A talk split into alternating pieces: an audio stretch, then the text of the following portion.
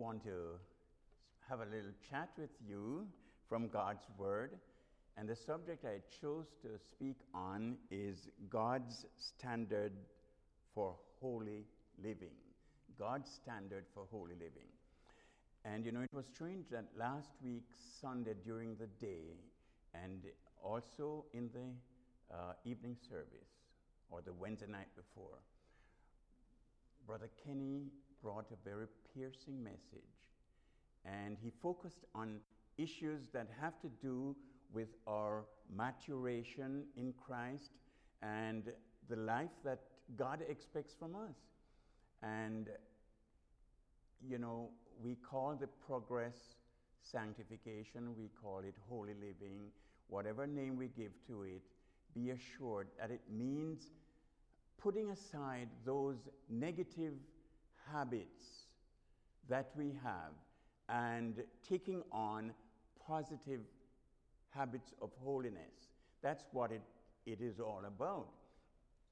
You know, it is not the outward show. And when I was a little boy, many, many, many, many, many years ago, um, I lived in a little town. And I remember so well that there was a church in that town. And it was known as the Holiness Church. And the people, particularly the women, would usually wear white dresses with long sleeves. And I'm not going to be critical of that, but I just wanted to say that it, you cannot exhibit holiness by clothes or by anything of the, of the nature. It is a relationship issue. And um, it is all about character. Person whose character is holy must establish holy habits. Now, we all live in a sinful world, and from day to day, we are exposed to the ravages of sin and the behaviors of people around us that are not godly.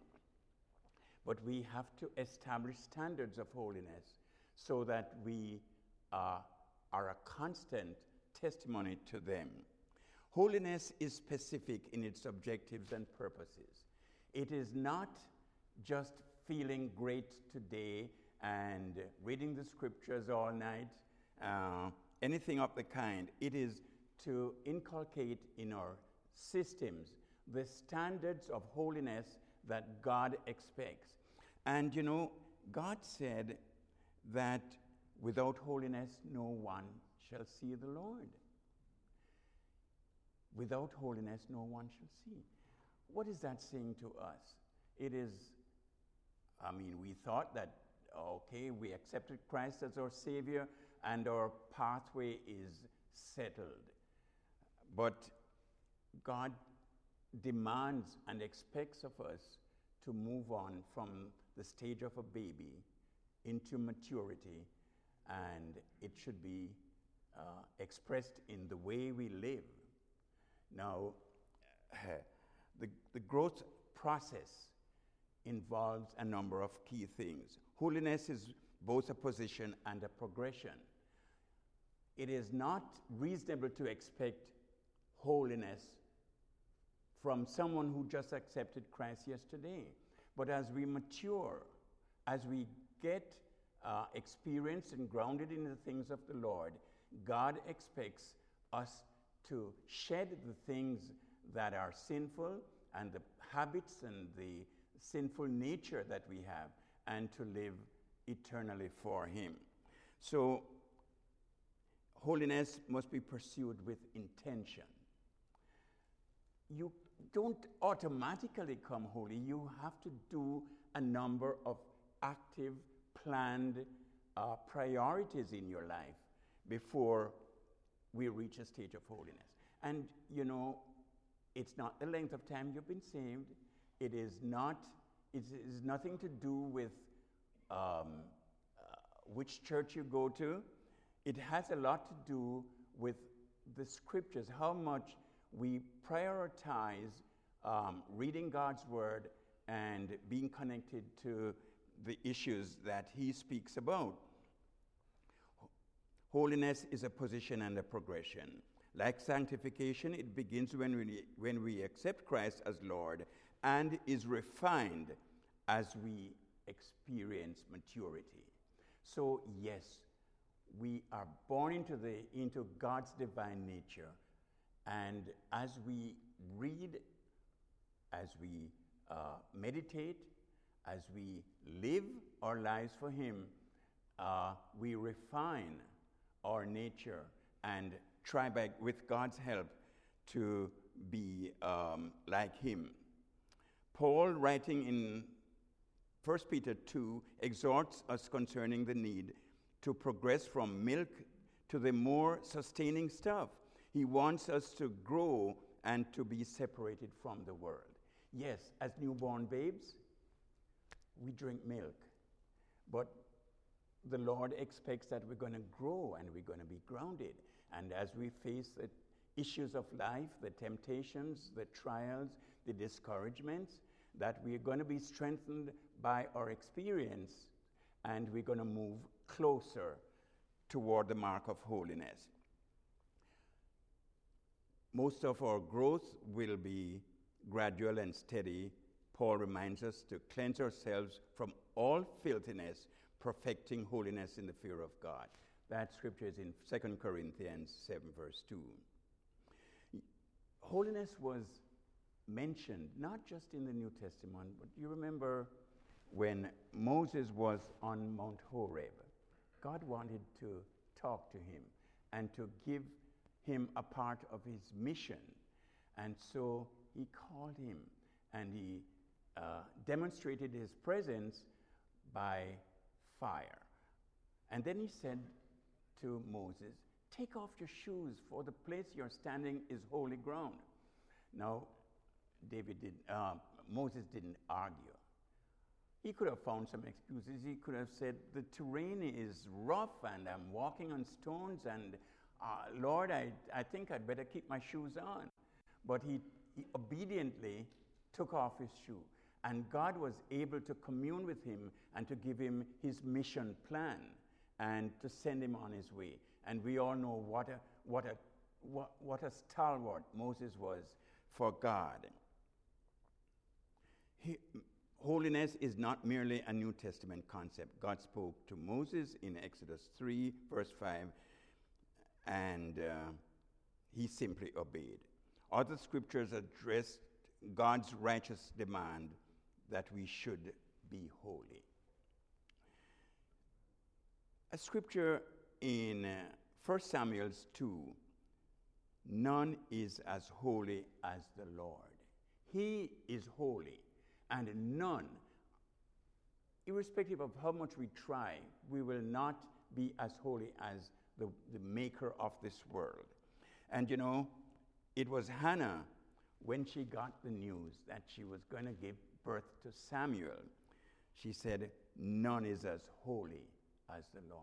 She was happy that God had given her this message and this assurance that she would have had a son. And we, we know what kind, of, what kind of person Samuel was. Uh, there is none holy like thee. That's what she says. And that was a statement of fact that she knew that God was holy and there was none holy like him. Be ye holy and without blame. It's an imperative. God is saying, Be ye holy and without blame.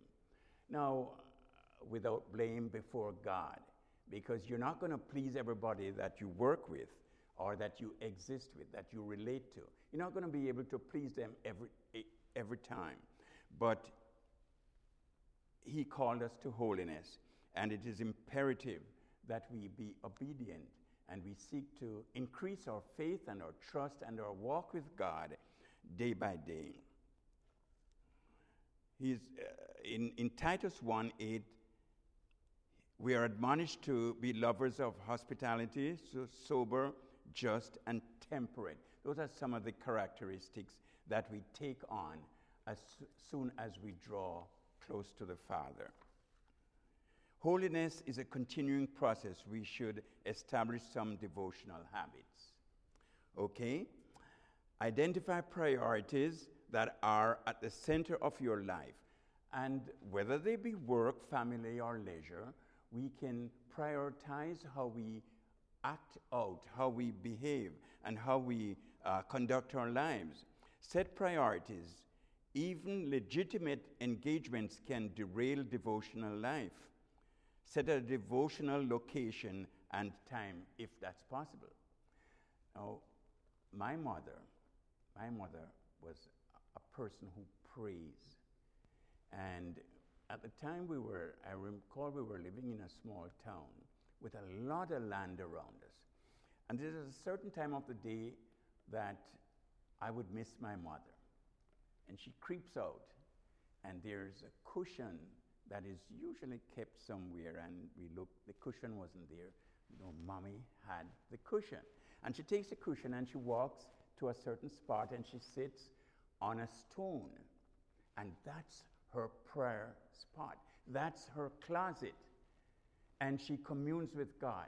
And you know, I don't know how to explain this, but anytime I walked ar- around that area, I felt like God was near because it was a hallowed ground.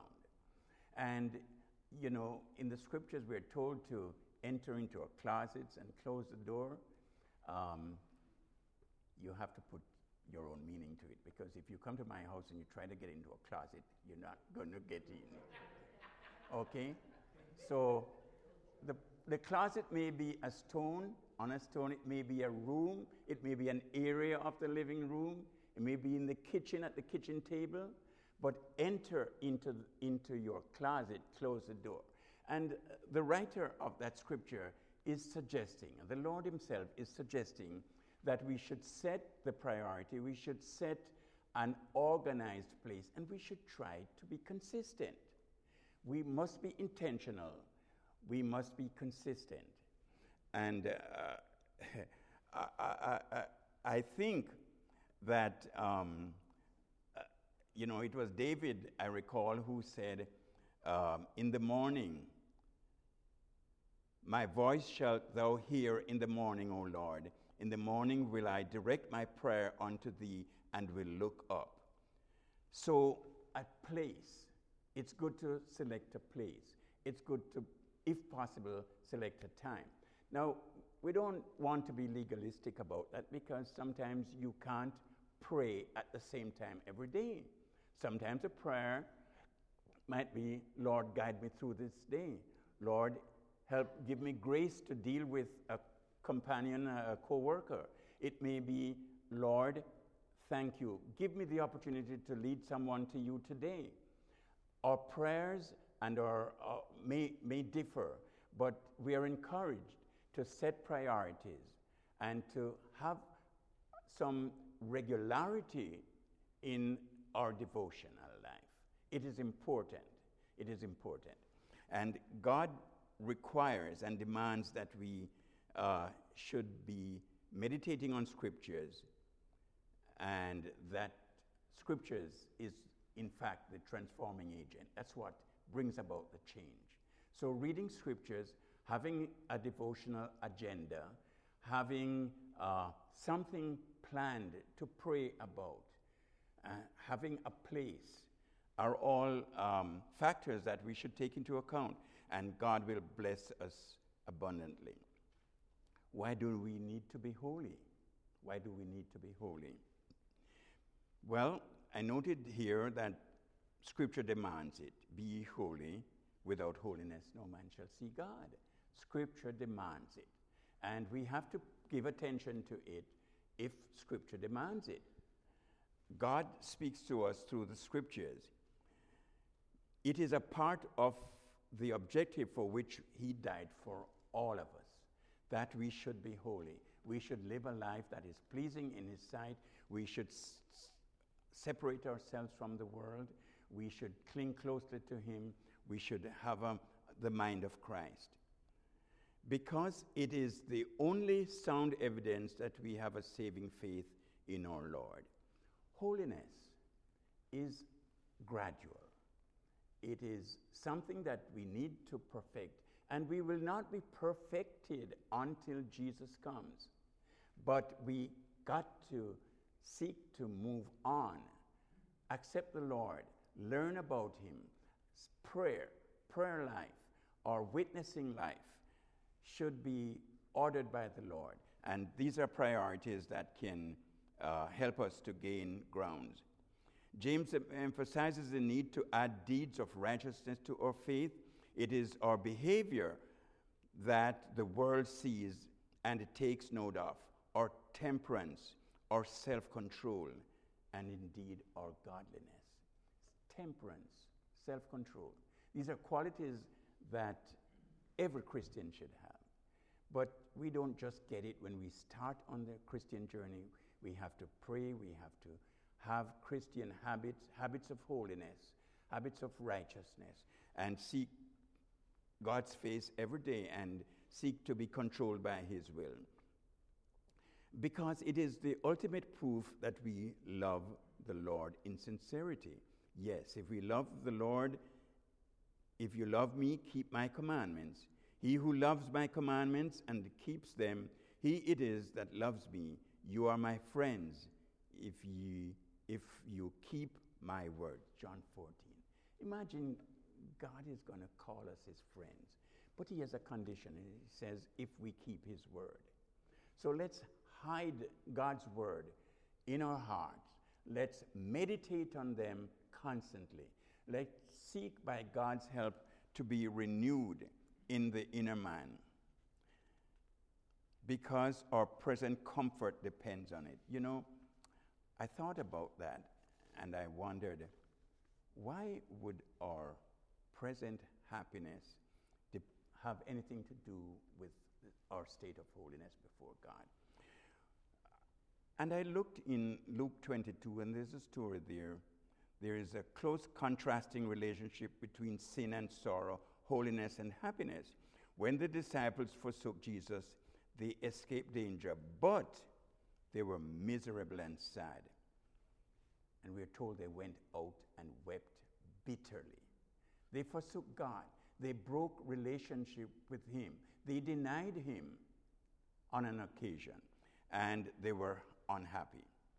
Soon after they confessed Him boldly, they were put in prison we are told that they rejoiced that they were found worthy to partake in Christ's suffering. So you deny God, you forsake Him, and you go out bitter, bitterly, and you meet with God, you encounter Him, and then the result is that you have much joy. Yes, our present comfort and joy depends on our holy walk with God. So we must be holy. Without holiness on earth, we are ill prepared to enter heaven. Because God said, without holiness, no man shall see God. It's an imperative. Heaven is a holy place. The Lord of heaven is holy. The angels are holy. So we must be holy too. There shall in no wise enter into heaven anything that defiles, neither whatever works abomination. That's found in Revelation 22. You know, God sets his standards, and we don't achieve them the first day we accept God, Christ as our Savior, but we move on. We seek to be diligent, we set priorities, we seek to be saturated in His grace. We listen to Him, to His voice. And remember, sometimes He's in the wind, sometimes in the earthquake, but wait for the still small voice. For we never can prove the delights of His word until all on the altar we lay.